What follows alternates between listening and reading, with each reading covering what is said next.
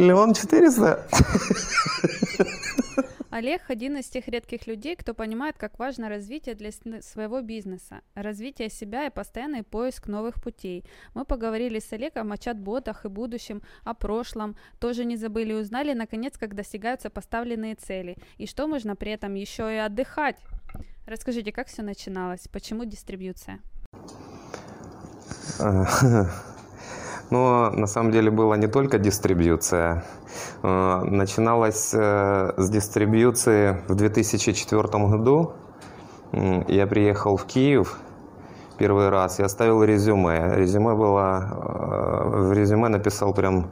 Много написал вот я закончил институт, вот у меня есть высшее образование, это все резюме, которое у меня было.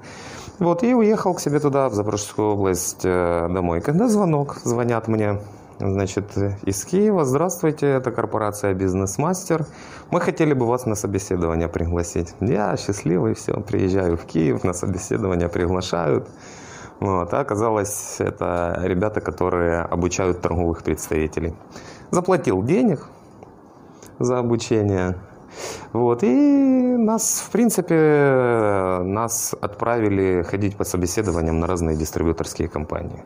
И вот я устроился торговым представителем, отработал на софт-сервис МОВА тогда, отработал год, потом отработал полтора года на Олимпе, потом ушел в стройку, Потом был строителем года два, наверное. Были свои бригады, что-то ставил кондиционеры и всякое такое, чем всем подряд занимался. Чем-то получалось, чем-то не получалось. Какое-то время, э, какое время переехал э, обратно на родину, там вот стройкой начал заниматься, и там получалось. А в Киев вернулся, и не стало не получаться стройкой заниматься. Ну, как-то в Киеве не сложилось. В очередной раз э, после сезона попытался устроиться куда-то на работу. Так как я неплохой продавец, был, меня, в принципе, и взяли на работу на позицию супервайзера. Ну, вот так вот я вернулся в дистрибуцию в 2010, наверное, году. 2010, блин, 10 лет. В 2010 году я вернулся в дистрибуцию. Начал работать, и что-то там начало получаться. Пошла карьера, пошла, пошла, пошла. Потом начальник отдела продаж, потом директор по продажам, потом своя компания 5 лет назад. И вот сейчас классная компания. Дистрибьютор, переваталка. Как думаешь, можно ли одним удачным решением заработать себе хорошую репутацию или одной крупной ошибкой ее испортить? Ну, практически. Даже если не одним, то несколькими. Это правильные решения. У нас же их миллион неправильных решений. У нас столько факапов там за плечами, что это просто ну, не счесть. Открытых-закрытых заведений, в розничных – Э, открытых э, там личных моментов, открытых бизнесов, в том числе и по строительству тоже не сложилось. Вот. В дистрибьюции взяло и сложилось. По какой причине? Вообще непонятно. Наверное, по той причине, что выстреливают одно из 20 или, может быть, одно из 40 твоих решений выстреливает. Вот. Множество, там, ошибки не страшно, их можно делать и нужно делать. И чем больше ты делаешь ошибок, тем больше ты делаешь проб. Соответственно, у тебя больше... Когда-то читал книгу, нет, не, не, не книгу. Э, слушал одного из э, парней, который мне предлагал поработать в страховании жизни. Говорит, э, рассказывает один из успешных страховщиков, говорит, если я выйду на улицы в Нью-Йорке и буду задавать негативный вопрос, не хотите ли вы застраховаться, то каждый сороковый все равно купит у меня страховку. То есть это как бы такой накопительный опыт, который ты э, тащишь вместе с собой. Пробовать новое однозначно нужно. Страшно, конечно, страшно. На предыдущем опыте э, наделанных ошибок, но мы как бы становимся в принятии решений своих точнее, гораздо точнее. Ну, вот, но это все пропущено через, как бы через факапы. Все пропущено. Э, едем, э, запускаем э, новый отдел в Чернигове боремся с одной из крупных компаний, компания «Миллионеры». В общем, ребята, которых, у которых э, и контракты, и вот прям все-все-все, и, и, и имидж, и бабло, и вот, ну, прям такая, такие хорошие ребята. Вот. И мы, ребята, ни о чем, приваталка какие-то, приехали там парни, которые что-то рассказывают. Приехали, пообщались однажды э, с командой, закрывается дистрибьютор, мы сманиваем для себя команду, хорошую команду качественных ребят, вот, качественных менеджеров. Вот. Они выбирают между нами и дистрибьютором-миллионером. Там изначально условия лучше, чем у нас. У нас изначально условия хуже, потому что мы э, как бы меньше. Едем с Чернигова, Одна из ключевых встреч, из ключевых людей, которые принимают решения, находится в Прилуках. Доезжаем до развилки, говорим, давайте поедем в Прилуки. Едем в Прилуки, предлагаем денег больше и сманиваем эту команду мы вытащили из-под носа у э, крупного, серьезного игрока, вытащили из-под носа команду, которая сегодня э, является одной из лучших команд в регионе. Мы потом на, э, наполнили ее контрактами интересными, мы потом уже стали, начали развиваться дальше. Но само по себе решение, мы ехали и понимали, что мы находимся в проигрышном э, положении на данный момент. Вот то решение повернуть направо, а не поехать прямо, не поехать домой просто, потому что мы уже на тот момент устали. Мы вернулись в Прилуки, договорились, и вот с, тех, с того момента запустилась. И это, был, и это получился один из наших крутых проектов. И точно так же все остальное. Мы запускали кучу э, всяких, э, принимали решений, в том числе и по трейд-маркетингу, и э, микроволновки дарили, еще какие-то вещи. Это все не заходило.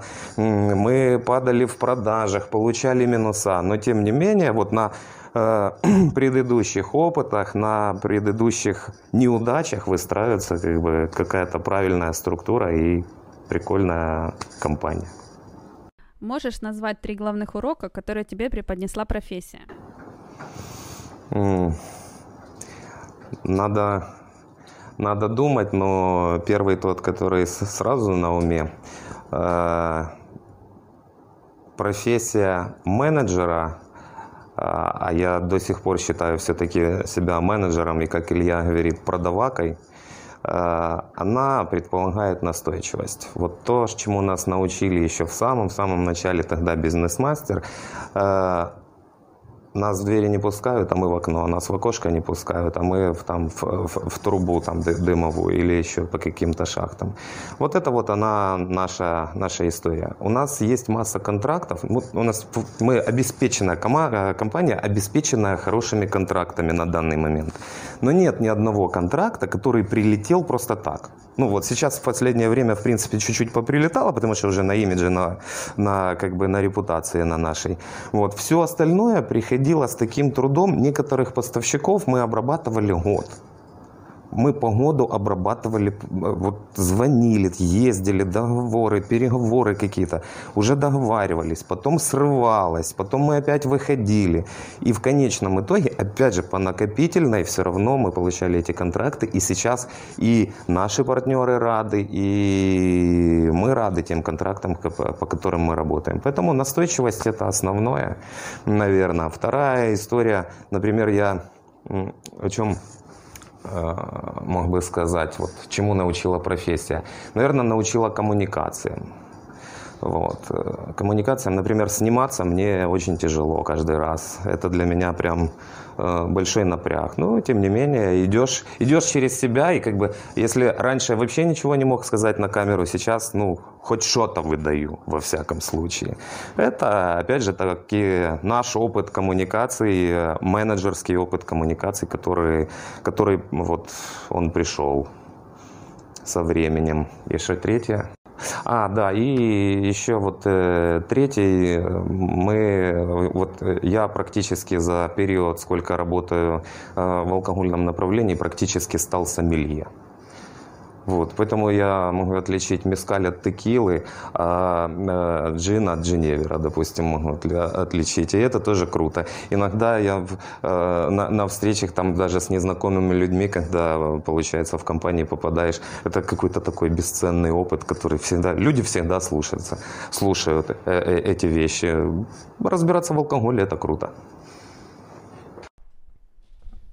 Ты когда-нибудь ощущал свой потолок, что вот все, больше не хочу, не могу, не буду? В чем он заключался и как ты его преодолел? Два раза за последние пять лет. Причем это были времена, когда у компании были не самые, не самые плохие э, результаты и не самые плохие показатели. Все было стабильно, фирма медленно, но уверенно росла. А куда развиваться, ну, ну ну, мы не знали, куда развиваться. Вот это было печально, когда ты не мог найти для себя мотивации, куда двигаться дальше и самое главное, зачем тебе это. Вот. Но как преодолел? Родил двух детей, и сразу мотивация появилась. Вот трое это совсем, э, совсем не один, и ты понимаешь, какое количество денег нужно для этих ребят. А я еще когда-то придумал, думаю, вот хорошо бы было бы, если бы эти парни учили, отучились в каком-то из престижных вузов за границей. Узнал э, цифры, а там э, обучение на каждого, по-моему, по 400 тысяч долларов, что-то такое. Думаю, ого, ну вот как бы вот она большая цель, мотивация. Вот сделать для них. Ну, для меня это было мотивацией. У меня получилось так. Получилось? Э, миллион четыреста? Не знаю, наверное, когда-нибудь получится. У меня есть еще в запасе лет 15, поэтому будем стараться. Приваталка ты всюду внедряешь цифровые технологии и пытаешься все автоматизировать. Что тебя привлекает в этой сфере? Мы все больше уходим в экраны телефонов. Это, конечно, плохо. Люди говорят про цифровую псевдодебильность, про детей, у которых э, синдром дефицита внимания и гиперактивности от, больш... от частых коммуникаций с экраном. И как бы это большая проблема, и с этим надо бороться. Но мне кажется, это не победить. В любом случае мы движемся туда, куда движемся. Цифровые технологии только будут поглощать э, наше внимание, их будет становиться все больше. Я, э, почитывая статьи и там, какие-то прогнозы ребят, которые в этом разбираются, вот реально гораздо лучше, чем мы, вот они все говорят, что самого по себе контента цифрового будет становиться в разы больше, чем сейчас. Поэтому э, говорить о том, что вот до сих пор мы еще говорим, что мы там бабушки и дедушки с кнопочными телефонами, уже сейчас невозможно. Мы с вами, допустим, когда Э, запускали рекламу на Фейсбуке, мы собрали номера телефонов наших клиентов, а это как раз те бабушки с э, кнопочными телефонами, э, из 2000 номеров, которые мы дали, 1200 определилось на Фейсбуке. Боже мой, про какие мы сейчас уже говорим кнопочные телефоны. Практически у всех это есть. Вот, поэтому, поэтому, идя в ногу со временем, наверное, это круто, но в большей степени даже не из-за этого, наверное, а потому что нам интересно. Нам интересно делать что-то новое. Потому что если мы делаем бизнес только для денег, это такое, ни о чем. А если делаем бизнес, который нравится презентовать, если мы делаем бизнес, который э, с удовольствием слушают наши э, поставщики и наши клиенты, вот это круто. Ну, ради этих эмоций, наверное, оно и делается в основном. Раз ты делаешь свою компанию технологичной, наверняка очень любишь гаджеты. Какими пользуешься в повседневной жизни? Ну вот у меня есть вот такой телефон. Называется Vivo. Я первый раз услышал о нем, наверное, около месяца назад. Нет, чуть-чуть больше. Два месяца он уже у меня. Вот я им пользуюсь сейчас на данный момент. И как бы это не было смешно, э, у меня был iPhone, который я... Э, этот э, непромокаемый iPhone, который я утопил. Я был уверен, мы приехали как раз с Одессы после корпоратива. Я был уверен, что мне его вернут по гарантии, а, ну, точнее, обновят по гарантии. Оказалось, это не гарантийный случай. И как бы, если ты почитаешь мелкий шрифт, то тогда в гарантии ты поймешь, что это не защита от воды, а защита от брызг. Поэтому лучше не купать айфоны Непромокаемые. Вот. А так, в целом, ну, как бы всеми теми приложениями, которыми пользуются все остальные. Очень круто Приват24. Очень крутое приложение «Новая почта». Просто невероятное. Мы приехали в ресторан, нужно было отправить документы. Я забыл о том, что я документы не отправил. Я зашел в приложение, создал электронную накладную, посмотрел, где ближайшее отделение, оказалось в этом же доме. Я вышел за одну минуту, просто сдал свои документы. И через 20 минут пришла смс о том, что завтра будет, э, э, завтра будет у получателя на отделении. Ну, то есть есть некоторые вещи такие просто, ну вот, которые задают реально стандарты. Та же самая история с приватом. Вот все, что сделал приват, не знаю, насколько они будут хороши в будущем, вот в ближайшем. Как говорят, там даже сотрудники изнутри из них, из привата сделать, пытаются сделать какой-то классический европейский банк, а была э, IT-компания крутая, развитая. Но, тем не менее, приват сегодня еще пока по технологиям никто не догнал. Даже наша, э, наша тема с э, кэшбэками, которую мы сделали совместно с приватами. Ну, сегодня никто такого не дает. Вот. Ну, такси, наверное. Да и вся, а всякие разные. Эм, все, все четыре, которые я знаю. Мессенджер, Вайбер, Телеграм, WhatsApp. Ну, все, Какое другим, другими. нравится? Наверное, Телеграм. Как ты вообще относишься к тому, что вокруг все больше ботов, которые уже научились общаться даже между собой? Мы перекладываем на плечи машин все новые и новые функции. Не деградирует ли человечество в будущем? Если не деградирует, то точно изменится однозначно. Уже сейчас даже системы обучения меняются. Если э, раньше мы углублялись в какие-то темы, то сейчас э, новое поколение, вот Z, допустим, они разбираются во всем по чуть-чуть. Google изменил вообще систему получения э, какой-то информации. У нас всегда есть доступ, всегда в кармане есть доступ ко всей информации, которая нам интересна. Поэтому как бы если не деградирует, то точно изменится. Э, точно исчезнут некоторые профессии. Например, такие э, ребята, как бухгалтеры или юристы, вот им будет становиться все сложнее. Это будут профессионалы очень высокого уровня, отдельная каста, и их будет в десятки раз меньше, чем сейчас. Потому что вся рутинная работа, которую на сегодня делает какой-то юрист с средним, со средней квалификацией, она уйдет э, в сторону вот, э, ботов, которые на себя заберут эту функцию. Если э, так, такая же самая история, скорее всего, произойдет с, э, э, с такси. Уже выведено с полмиллиона спутников на, э, на орбиту, которые обеспечат 5G э, по, по всей Земле. Платное или бесплатное, без разницы, но в любом случае машины могут, смогут общаться сами между собой. То есть это ну, ну, то есть просто сам, сам, само по себе переворот э, перевозок и, и передвижений, когда все тачки, они понимают, что здесь вот в этой стороне пробка, и, на, и в, каждый, в каждую секунду времени решается транспортная задача, которую опять же решают роботы для того, чтобы равномерно распределить потоки передвижения по городу. Ну, то есть впереди как бы такое очень-очень интересное время. Э, мы, естественно, пытаемся соответствовать этому, э, этим трендам. Я надеюсь, что мы успеем с внедрением тех технологий, которые нас еще ждут, и нас не захлестнет просто э, волна технологичности, так что мы останемся не у дел.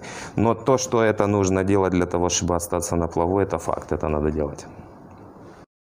И последний вопрос. Тебя не часто можно увидеть в пиджаке и галстуке. Офисный стиль тебе не близок? Восемь лет назад я стал начальником отдела продаж по городу Киеву и заставил всех одеваться в пиджаке и в рубашке и, и ходить в галстуках, поэтому, потому что это было круто, это были ребята, которые представляли компанию, это было классно. Вот. А тех парней, которые приходили ко мне на собеседование в шортах, я их даже не собеседовал. А потом начало идти время, время шло, шло, шло, и сегодня на стиль, как ты одеваешься, уже мало обращают внимания. Поэтому, если ты не голый пришел, то, наверное, в принципе, все, все остальное тебе простится. Какая разница, что одевать? Главное, чтобы это было красиво и гармонично сидело на человеке. Можно одеть э, бабочку, можно одеть смокинг, если он подходит, а можно одеть пиджак и, и, и брюки, которые будут свисать, и это будет все равно выглядеть по-дебильному. Ну,